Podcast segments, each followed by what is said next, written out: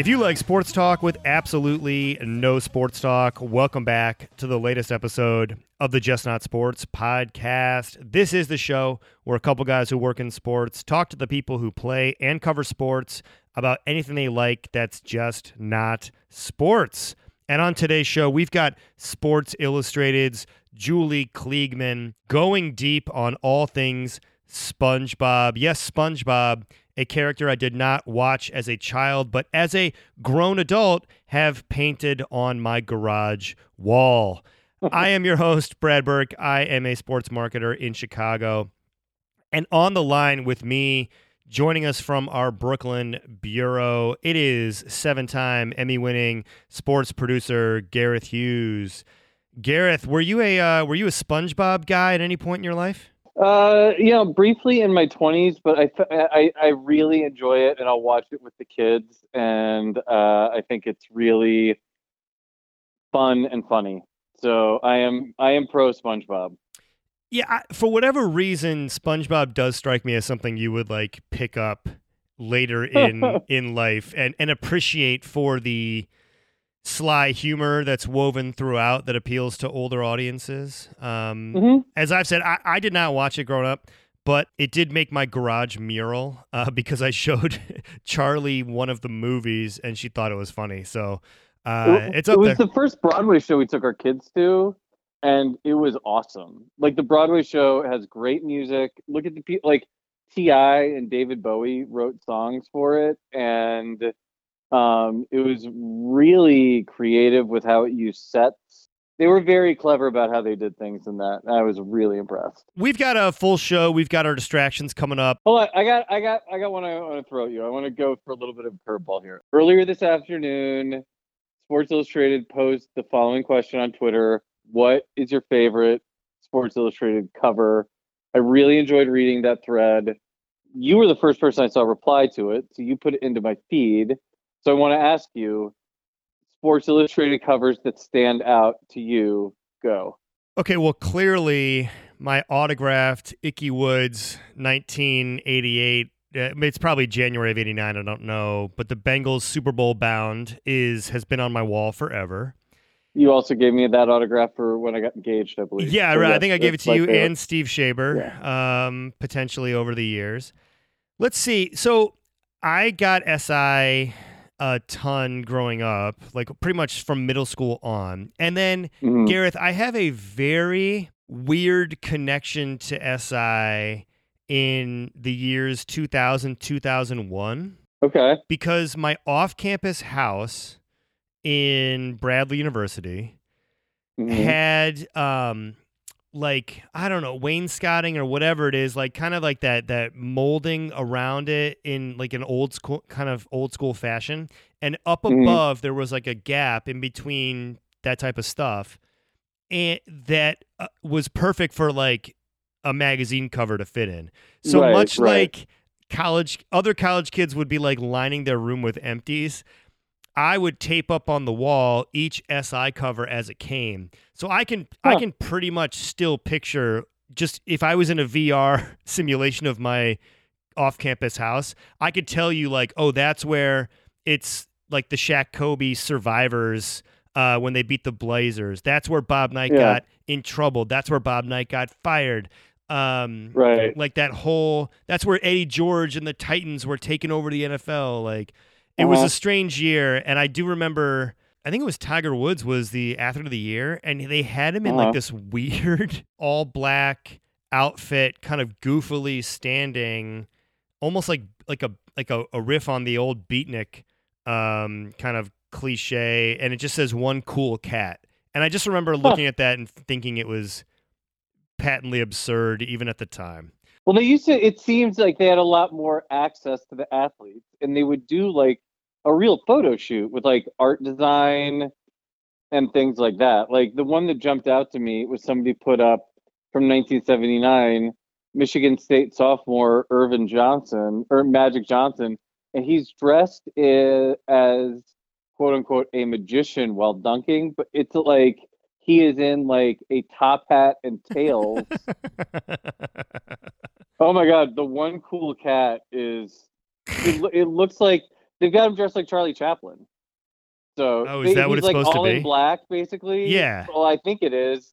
But he's got. But it's not old timey. It would work if it was like old timey golf gear, but he's wearing like a weird V neck sweater and like this yeah, is- horrible is, belt. That is strange. Yeah. The other one that really stands out to me is I remember stuff like the Incredible Bust. Wasn't that?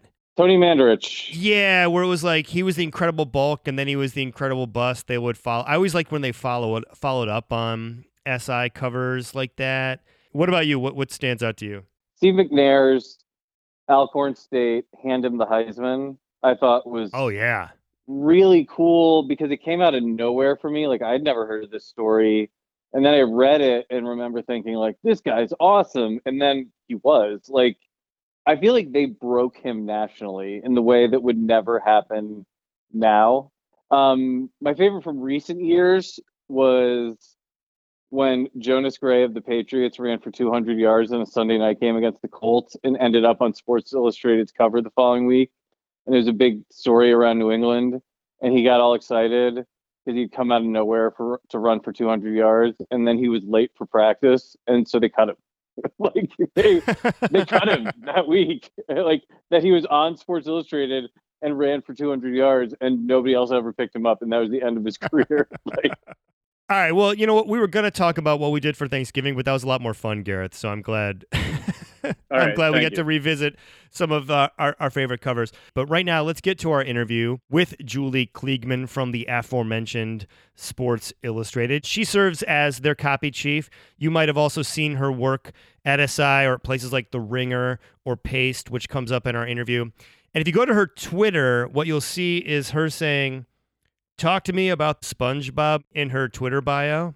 And when I see something like that, Gareth, I crack my knuckles and I head in for an email. And I was like, the floor is yours. Let's talk SpongeBob. And so we get into it. We talk about the musical. You mentioned it off the top Mhm. about kind of the inventive way they tried to reimagine the cartoon for the stage. We talk about the show, favorite episodes, a recent list she found that she said was hot garbage and uh, gave her the chance to course correct on. Uh, talked about the movies, whether they hold up as good as the series, and also got some perspectives from her about maybe how to introduce my own kids to the SpongeBob phenomenon as they're aging into the right um, time of their lives to to meet the character. So I thought it was a lot of fun. And then after the interview, stick around. We will be back to distract you.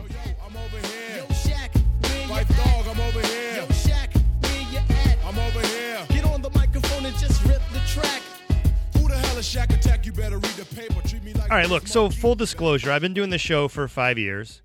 And sometimes the topics are like right in my wheelhouse. Other times they are more educational. and Sponge SpongeBob is one of those weird tweener things for me because I, I feel like I kind of missed the window on it. I'm uh yeah, I just you know, I'm in my early 40s so like I was like a 80s cartoons into like Simpsons kid. And then now Okay. my my you know my oldest daughter is seven. We've watched like the movie. Um, she's starting to get into SpongeBob, but I, I feel like we're not quite there. So I am ready to to soak in as much knowledge as you can provide me to help make informed choices about how to expose her to this entire world. All right, happy to do that, and uh, love the soak in pun. Nicely yeah, done. that's right. uh, so I know a little bit about your experience with the show, but do you want to just kind of recount for our listeners kind of when you discovered it and and and what you kind of drew you into to this world? Sure. Um, I, I kind of like to say that I discovered it right when I was supposed to be like aging out of Nickelodeon. Right. So that's kind of embarrassing for me, but it's the truth. Um, and you know, it's just funny. It's it's just good. Um, it's really really absurdist. Um, and fun and colorful, but it, it manages to make these like larger points about the world or like about how we relate to each other. Yeah, and eh, the humor of the show, from what I've seen, is something that combines and meshes a lot of different styles. Um, there's a surrealist part to it. There's also like these are clearly absurdist characters in a strange world, but yet th- they have undeniably hu- human moments.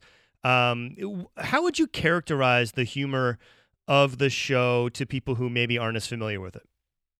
Yeah. Um it's very silly, very goofy. Mhm. Um but it, it has these underlying threads that like make it appealing to adults still. So it's one of those kind of shows. It also doesn't have like a really strong history of weaving in like pop culture references, things that you just don't get until you're a little bit older. And do any stand out to you that kind of like snuck up on you later in life that you're like, oh my gosh, I can't believe I, I missed that? I know when I saw the first movie, I definitely didn't know who David Hasselhoff was, so that was really confusing. that would be confusing. What about like the as I'm as I'm the newbie here, Mhm. like I, I've seen you write about like binging, you know, binging SpongeBob, that kind of stuff. How do you recommend people start on the journey now? Do you say like, hey, no, you got to start at the beginning and just go, or like like a lot of the kid shows back then, especially. Uh, or cartoons. It seemed like I'm imagining most of the episodes were sort of bottle episodes. You can kind of dive in wherever you need to, right? Right. I, I would say to start at the beginning, not because I'm a completionist, but because I think seasons one and two are like some of their best stuff.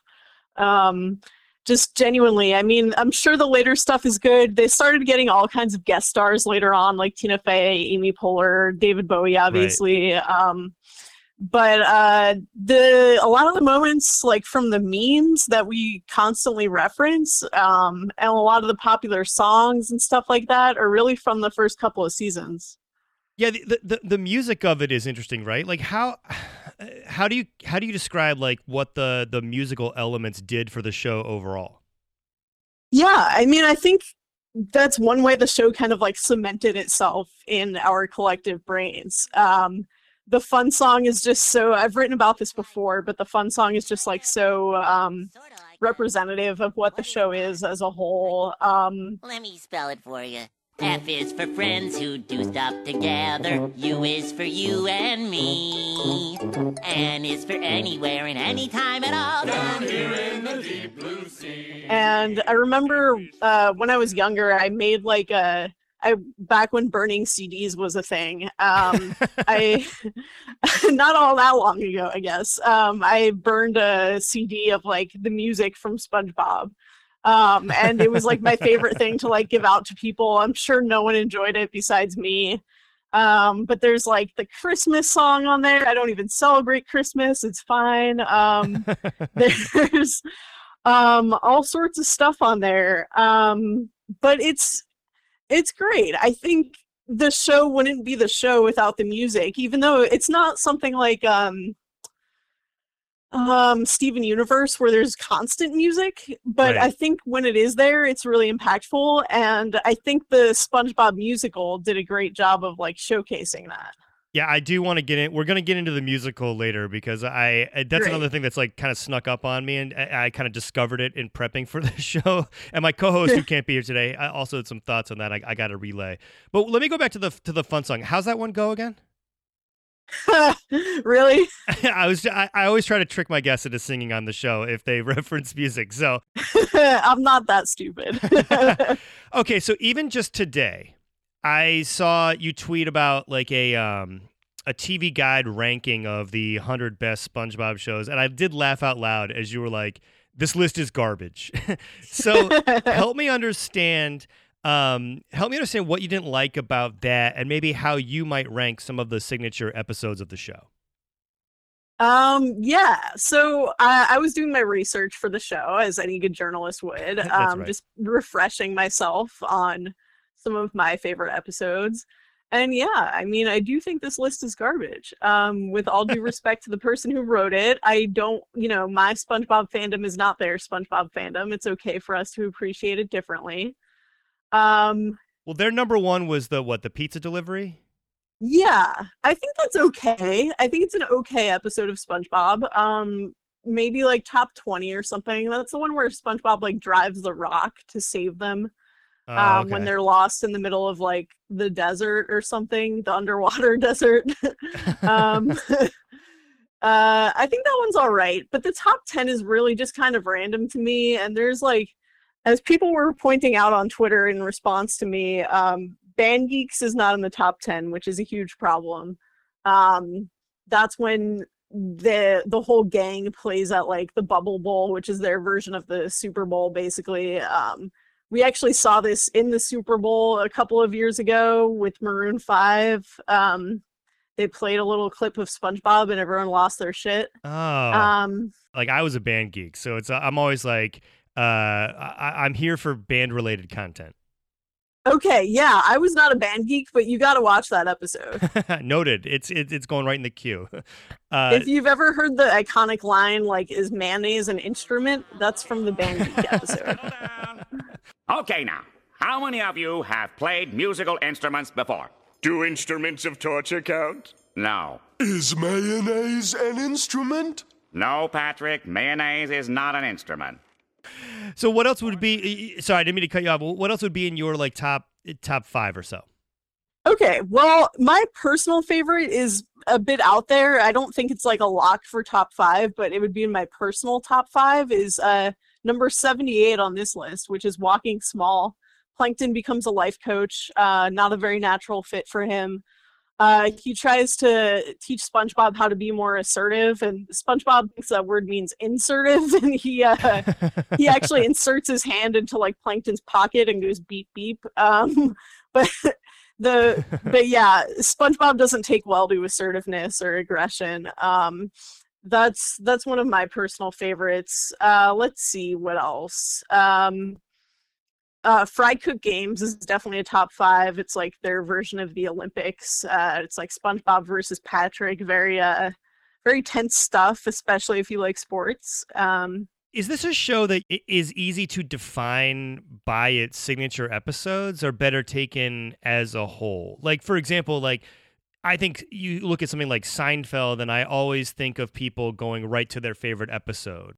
I think you have to go with the collective version because I mean, if you see like SpongeBob for whatever reason has become like one of the most popular sources of memes and gifs on the internet. Yeah. Um and I think that's how we remember the show in characters and expressions and in faces and you know not necessarily moment by moment obviously there's no like continual plot um or any kind of plot that makes any sense usually um but yeah i think it's more of a collective experience not as not as much like a seinfeld type thing I, i'm glad you brought up the internet memification of the show because that was something I did want to ask you about.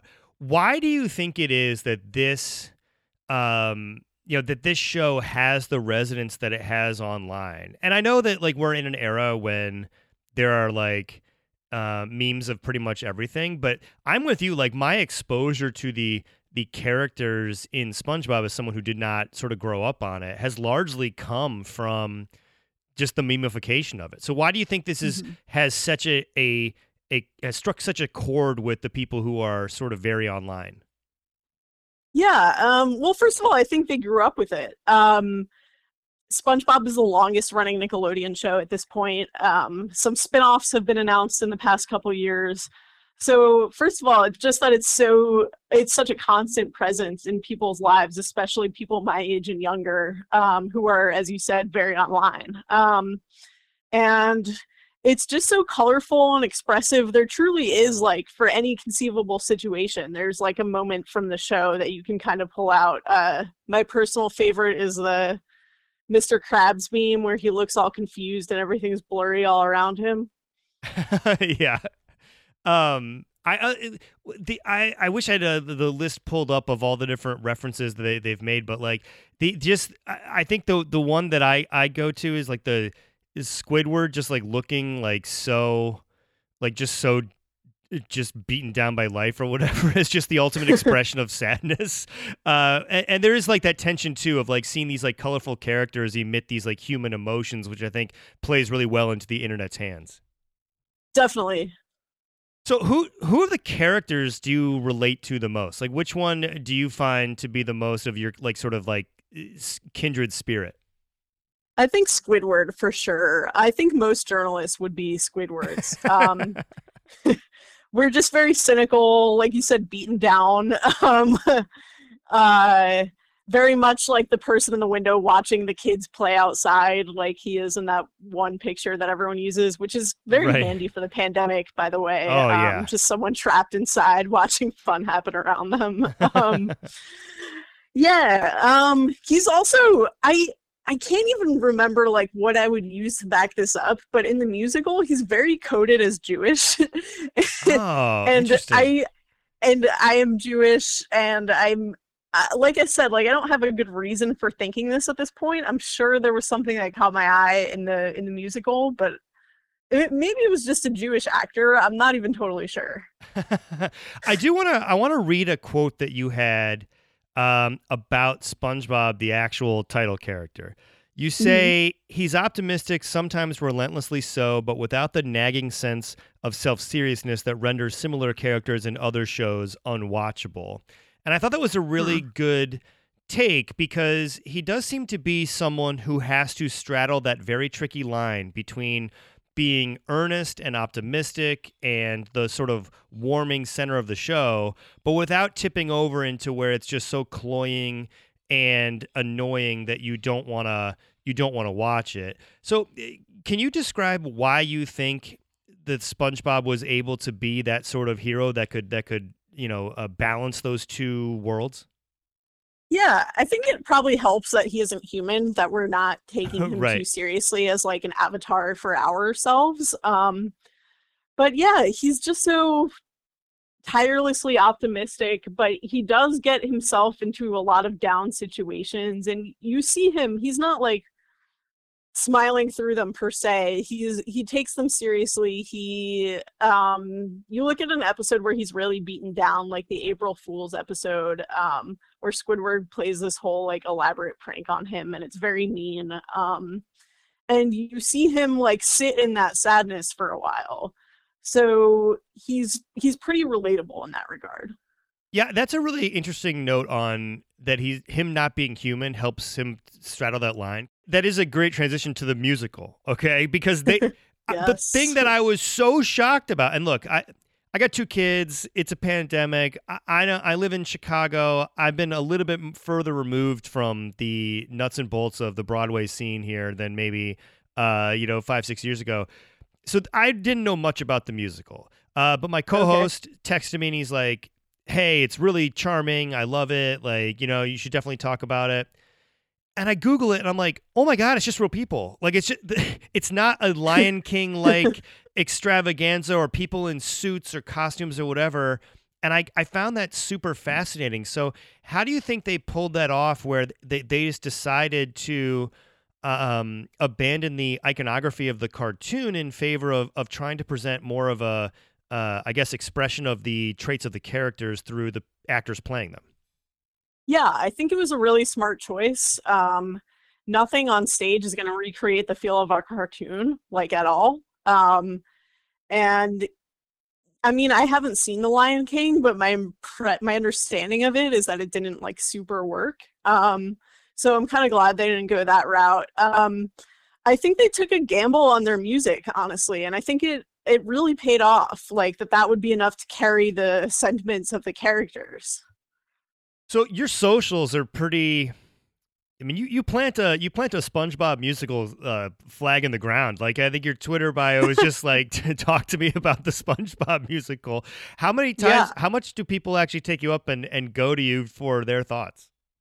Not nearly enough, Oh, honestly. Um. I would love for that to change. Uh, it's hope, hopefully, in doing this podcast, Yes. that prompts some responses. This is the first Um, step, you know. Yeah, exactly. Um, no, uh, sometimes PR people will mention it to me in pitches, or um, every once in a while. Yeah, the, just the other day, actually, I got a DM that started with, "Sorry, this isn't about the SpongeBob musical, but."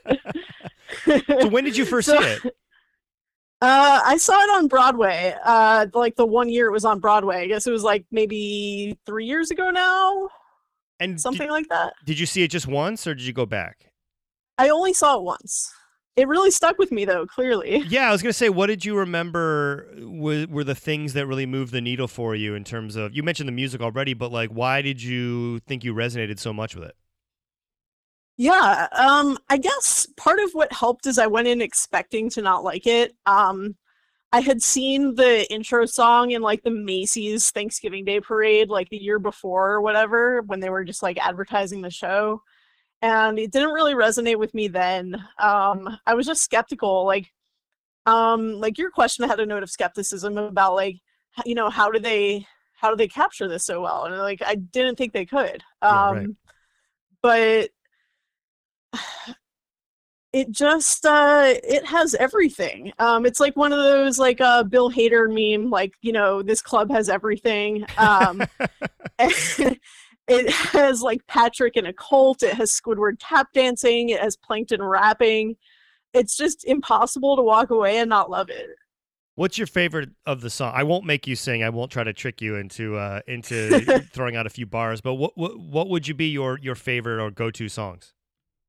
uh that's a great question and i'm glad you're not going to make me sing because unlike the fun song i probably don't remember the words to all these songs so fair. um let's see i really do i think i have to go with the squidward tap dancing song called i'm not a loser um and that is by they might be giants i believe Oh, I'm a big They Might Be Giants fan. I, I- like Flood. I think might have been my like the second tape I ever owned um, when I was a kid. That, that their reinvention as sort of like family entertainers is uh, I, I always marvel at. It's it's it's great yeah they're um they're a fascinating bunch i really like birdhouse in your soul Oh yeah. So going back to SpongeBob, what are the other s- Mm-hmm. songs from the show that you think um, are you people should be googling when they hear this? Um, definitely the plankton rap because it's very in the style of Hamilton and it's just it's very impressive. I remember I saw the backup plankton do it, so I can't even imagine how good it is when the original plankton does it. Oh, you got, I'm sorry, you got the the the stand-in plankton. That's kind of a bum bad beat. really a subpar experience. no, he was great. Um what other songs? I mean, there are so many. It's like it's like absurd and everyone is written by like someone you know. Hmm. Um What about the staging? Like, I, I was looking at some of the. I mean, the sets are fairly elaborate, and they have to kind of create this underwater environment. How well do you think they? Look, in an era when I I know that these shows have huge budgets, and you just think they're all going to work, but we're not that far removed from Spider-Man Into the Darkness or whatever that was, where like they Yeah. tried to kill all their actors. So, how do you think they Right. pulled off the sort of um, for a show that was so absurdist and a show that was, you know, eager to throw SpongeBob into incredibly dynamic physical situations. How do you think they kind of captured uh, or, or rep- replicated that style, replicated that style um, on stage? Yeah, it's interesting. I think they didn't try too hard, which is important. Um, I think they went more minimal. Um, I mean, minimalist probably isn't the right word, but they laid back a little bit on um, actual scenery and kind of like put their effort into the costuming, um, which I think was really helpful. Um, I you know, I think it's good that there's not like jellyfish like floating in the background of every scene. I think that would have gotten a little exhausting. Yeah. And w- what about the movies themselves? Like, did you did you are you someone that thinks the the well the original SpongeBob movie I think is like 15 years old by now. They did a follow up a couple years ago. Do, do you think Yeah. that they worked as successfully as the series, or did they fall in the Simpsons style um, genre of series best left on TV? Yeah, um, I haven't watched the original movie in a very long time. Um, and I don't think I've even seen all the movies. So that probably speaks to your point that it's probably not like essential viewing because I definitely um would have seen it if it was essential viewing. Um, but the original movie I remember was great. Or at least I thought so. I thought it also used music very well. Um, I was also a literal child. Right. Yeah. It's like uh, I, I'm still at the age where my seven year old, like, no matter what we watch, she's just happy to be watching a movie.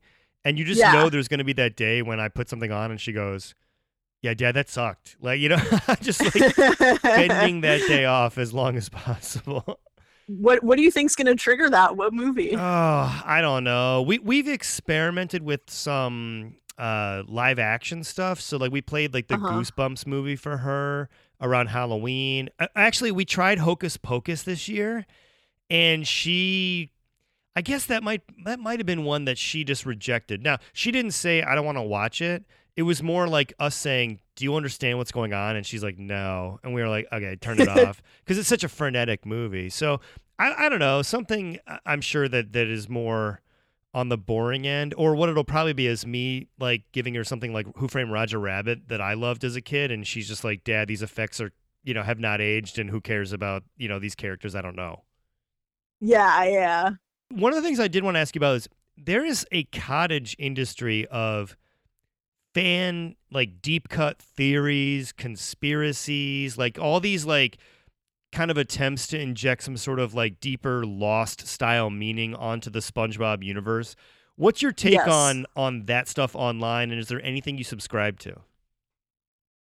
Um, I can't say there's anything I subscribe to except the fact that SpongeBob is asexual. I'm asexual. I think it's like somewhat canon that he's asexual just because I mean he's never come out on the show. I think that would be absurd. But um so I'm that's not one of the darker theories, but I do like that one. Um I think my favorite one that I don't subscribe to is that Krabby Patties are made out of crabs. that's just a little too dark. Yeah. Um and there's there's others that I was looking at. They're like that they're somehow like the result of nuclear tests, um, or that they the whole thing is a metaphor for global warming. I don't know. Right. I mean, I, you'd have to really you'd have to really get some hard evidence th- that the creators had some sort of subversive, um, you know, thing in mind to go back and try to. To thread some sort of like through line through the entire series like that. I was just going to say, I think the truth is that Stephen Hillenburg was interested in marine biology, and you know, so he made some marine biology friends come to life. exactly. I, I don't think that's good enough for Reddit. So I also think that we live in clickbait culture where if, if you've got something that has nostalgia to it, it's easy to make a conspiracy video and and get you know a couple hundred thousand views and and go from there. oh, I mean entirely. Do you know the Rugrats conspiracy theory? No. Oh, there's there's a lot of like creepy pasta Rugrat stuff. Yeah, I don't know about all that. Uh, now you mentioned R- Rugrats. Uh, uh, the last thing I wanted to ask you about was about for maybe folks like me who've got kids or people who might want to be looking for something to binge or watch. Uh, clearly, we've Mhm. we've talked a lot about SpongeBob. Is there any other shows from your your youth or animated shows that you would point people to, like a Rugrats or something like that, that you think has similar comedy style that they might like? Yeah, I think Rocko's Modern Life is a gem. Um it's very crude, but you don't it's only noticeably crude if you're an adult, I think. Um Right. it's very funny. Stephen Hillenburg also worked on it, so there's that same kind of vibe there. Um and Rugrats for sure. Um you can't hate anything that Mark Mothersbaugh worked on, and he did the theme music for Rugrats. So Yeah, it's it's Um, funny. I always used to talk about Animaniacs as being like my deep cut animation uh, from back in the day. Now they just rebooted the series, so I'll be interested to see if it um, if it holds up or if it was all in my head. oh wow, yeah, yeah, Yeah. Well, hey. that's that's gonna be a good one. well, this was great. Any any final thoughts? Uh, look, the floor is yours for any final hot hot hot takes about the um the the, the SpongeBob musical. It, hopefully, this won't be your last time, but uh, but please air them out now if you got them. Oh man, the pressure. Um, I would say I just this isn't even a hot take or a take really, but I just really want Squidward's pants from the SpongeBob musical. um, they're just incredible. I would I can't tap dance, but I think I would have to try if I had access to these pants. They're just uh, lots of legs moving around. Uh, you got to look it up. Life's just one big jump shot. One big You're jump shot, on baby. or you might be off. Cash money. So try to maintain and refrain from the strain. And don't get lost in the salt. Don't get caught up in it. Life's just one And big we shot. are back in the sports world. Athletes, coaches, media, they all do interesting things that show off their personality and their passions. And then we tell them, stop it. You're being a locker room distraction. Get back to watching game film. That is ridiculous. Life is just work and the things that distract us from work. So on this show, we celebrate locker room distractions every week by by showing you what's been distracting us. And uh, Gareth, uh, why don't we start with you? We're gonna do some old school distractions. Just talk about what we've been into. I love this. I love just like a week of classic distractions, and I wrote down a bunch of things. You want to do? have You want to slam some hammers? You want to go that classic? Oh man, Maybe- what was the hammer? How did that work? Okay, so when okay, by the way, I, I I bring this up because Gareth, you and I are celebrating a milestone uh, this month, which is five Right. years, five years of this show existing, uh, and then five years of you and I doing it together, which started right at the beginning of December or the end of November of in 2015. Yep. Um, and when it started, we would do we would do like invites. So our way of talking about what athletes did away from sports was just like inviting them on. Um, and you, myself, Adam, pro- super producer Joe Reed would uh, would break it down. Man, it was uh, it was And then we very very retro. and- Yeah, yeah. Maybe Wow, we'll end the year by slamming some hammers on invites for next year. I like that. That's fun. All So right. So what's been distracting you though? What's what's what's been on the top of your I, mind? I mean, I've got, dude, it's awesome. I've got like, the, the, I'm really, like I said, I like the classic distraction. I got the full gamut. I'm like, yo, you want a show? I got a show for you. It's on Hulu. It's Lodge 49. It's, um, it's this great kind of weird, almost sort of Lebowski vibe of a show about this guy who's a surfer who gets injured because he goes on a trip and gets bit by a snake and so he can't surf anymore and he's kind of down and out and looking for any direction in his life and he, he can't work at his old job as a pool repairman because his dad ran the pool shop and his dad died. And so he's looking for any direction in his life and out with a metal detector one day he finds a ring to an elks lake lodge called the lynx and so he goes and joins Lodge 49, and it sets him on a new path. And I'll just say that's about it. It's beautiful, it's funny, it's very wise about life, it's odd. It, it keeps, it's like, got this like almost lost style of like just piling on plot after plot. But unlike Lost, you don't care where any of it's going because they make it very clear that the journey is the whole thing, um, not the destination. And so I highly recommend it. It was on AMC. It's now on Hulu. It was canceled after its second season. It's also one of those shows that I cannot get mad about it being canceled because it's so bizarre that I'm like, I'm just happy it existed at all ever. So Lodge 49 has been a beautiful distraction on Hulu. Check it out. It stars uh, Wyatt Russell, Kurt Russell, and Goldie Hawn's son, and uh, I forget the actor's name. I think it's Brent something, but he's the guy that plays Ron Washington in Moneyball. Um, oh, so all right. yeah, those are the two stars. So that's my show distraction. All right, so my first one, I've went down a weird internet rabbit hole. Now you you're familiar with the rise in I would call it say voice centric singing competitions like The Voice or like The Masked Singer or there's some new one I can hear your voice or something like that. But Mhm. did you watch any of these shows, Gareth? I watched The Masked Singer with my kids. Okay. I don't watch any of these shows. I recently found YouTube links to the overseas versions of these shows. So, like The Yeah. Voice, but in some Eastern European country. And what is really awesome is going down a rabbit hole of watching, you know, you know like overseas performers who don't speak English singing like American pop songs in English. Right, right. and it's right. awesome. And it's also like su- super compelling because you you take for granted how because so much of pop culture kind of you know for us originates here or in our language, we take for granted how somebody else might have been you know, if, if they're going to sing their once in a lifetime performance, they might sing Wicked Game by Chris Isaak. I just found myself like listening to song after song after song that was clearly people who's eh, do not speak English singing in English. It was very cool. Huh. So like what got you onto that if you don't watch these on your own? Like did you watch the Will Ferrell Eurovision movie, which I could also recommend. It's on Netflix and was very funny. Um, No, but it like, was what what sent you down this? I wouldn't know how to find this rabbit hole. this was pure algorithm, man. It was like Okay, okay, I was it. Yeah, listening yeah. to a cover on YouTube while working. Like I Uh-huh. don't listen to Spotify music.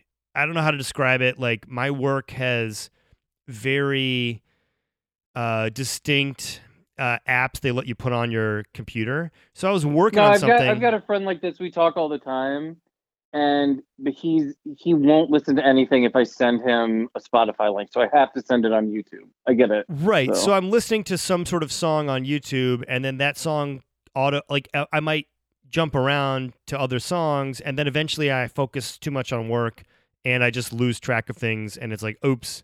Now I'm on like Mhm. the fourth recommendation of this playlist, and it's oh, it's the voice. It's a it's a version of Right, that right. song. So at some point, I think I ran into, I think I mentioned Wicked Game, or maybe it was I don't know. I'd have to go look at like what are some of the other popular songs people sing, or like Hallelujah came up a lot. I think, Oh yeah, I'm sure that did. Yep.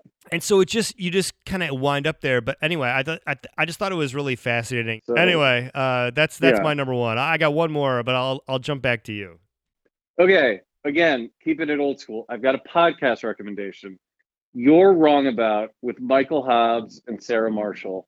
Um, he is an editor at the Huffington Post. She is writing a book about the Satanic Panic, and they just look at back at historical events or figures and tell you how you're wrong about them. And basically, I got into this because a friend recommended their history of disco told through you're wrong about disco demolition night and it's fascinating and it ends up being about how the disco backlash was actually a backlash against queer and black music and basically the guy that organized disco demolition night was a rock dj who had lost his job um, to a reformatting of his station into a disco station and how basically this sort of like I don't know bigoted undercurrent was built into the disco backlash. But they also told the history of disco in it in a really succinct way, and it was awesome. And then I was like, I would listen to more of this podcast. And they had a five-part series on Princess Diana leading up to her death. And Brad, Princess Di died the day I showed up to college. You know, oh, like Oh, I, I, I remember being in my loft in my dorm room with my TV up there, and I fell asleep with it on, and I woke up and I was like, Princess Diana died? like, what what is going on? I woke up getting ready to go to Skidmore in a hotel in Albany and had to be there by 10 and we were trying to get out the door and all morning every news station was just like shots of this car in a tunnel and I was like holy crap what a weird way to start co- so I was like I could go in for a little bit of the Diana history and this has been for me the perfect way I don't need to watch a full season of The Crown I don't need to watch a documentary. I can listen to this while walking around. Is a five part, super fun, kind of funny, but very intelligent look back at the royal family. Like Michael Hobbs worked as um he he did a lot of reporting over the years in human rights and he's arguing that like having a royal family and or having to be in the royal family is basically a human rights violation for how it warps you as a person. Now, I'm not, he's saying, like, look, I will acknowledge that there's unbelievable wealth and they do not suffer, but what it does to them as a person is so degrading and harmful that it is a human rights violation to have a royal family at this point in time. Um, anyway, it's been a fascinating listen. So that would be my second classic distraction would be uh the you're wrong about podcast.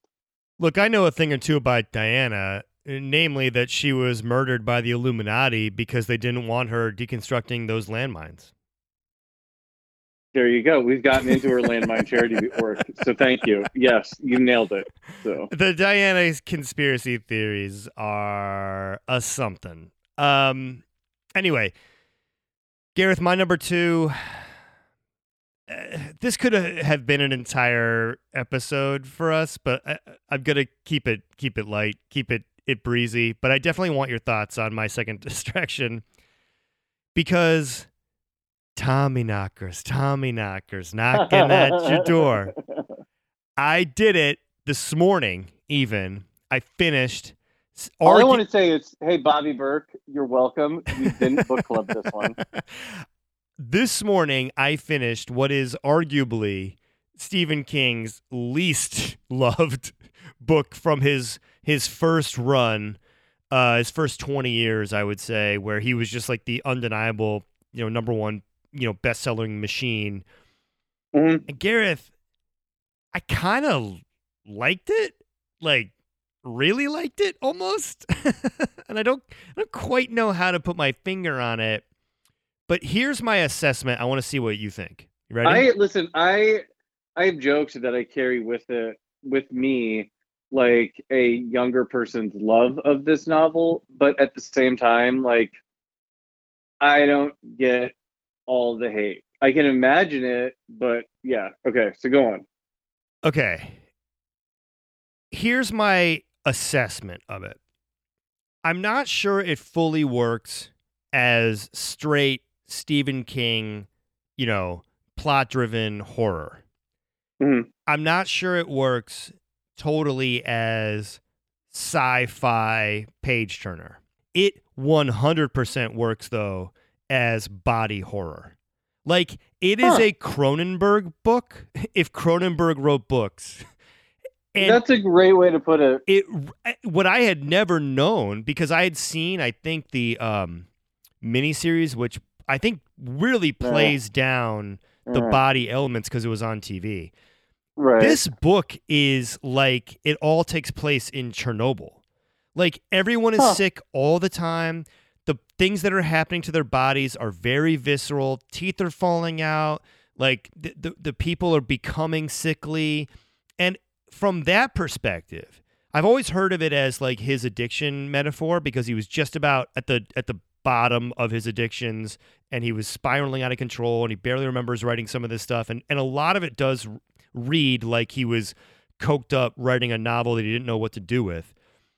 But from the if you're going to look at it as an addiction metaphor, instead of thinking about it as his cocaine novel, it, it reads more like a heroin novel. Like it there are distinct moments of reading this that feel like they're out of the, the first half of Trainspotting.